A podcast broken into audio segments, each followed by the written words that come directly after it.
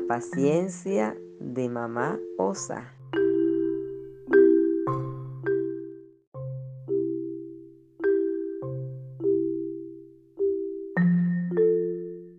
El osito panda, mientras almorzaba tiernos brotes de bambú, le preguntó a su mamá, Mami, ¿por qué solo comemos bambú? La osa panda, mirando el frondoso bosque de bambú que los rodeaba, contestó, Ositín, morrocotón de mi corazón, ¿qué ves alrededor tuyo? Bambú, dijo el osito fastidiado porque él no era ningún ositín morrocotón. Entonces, comemos bambú porque vivimos en un bosque de bambú y no podemos mudarnos a un bosque de patatas fritas. No hay, que yo sepa, dijo mamá panda, dudando un poco. Ella jamás había salido del bosque de bambú. Pero dijiste una vez que nuestros primos, los osos polares, comen focas, insistió el osito.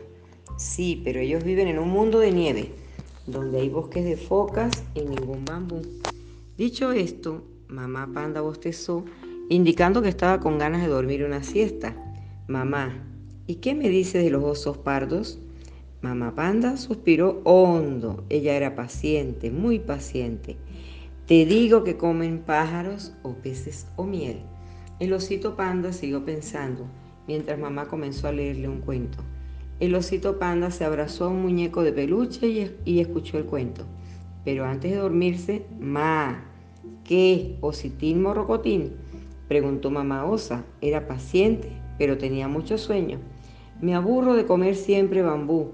Bambú, bambú. Pero mamá osa ya se había dormido y soñaba con un bosque un bosque extraño donde había galletas de miel y almendras y ningún bambú. No hay que abusar de la paciencia de mamá.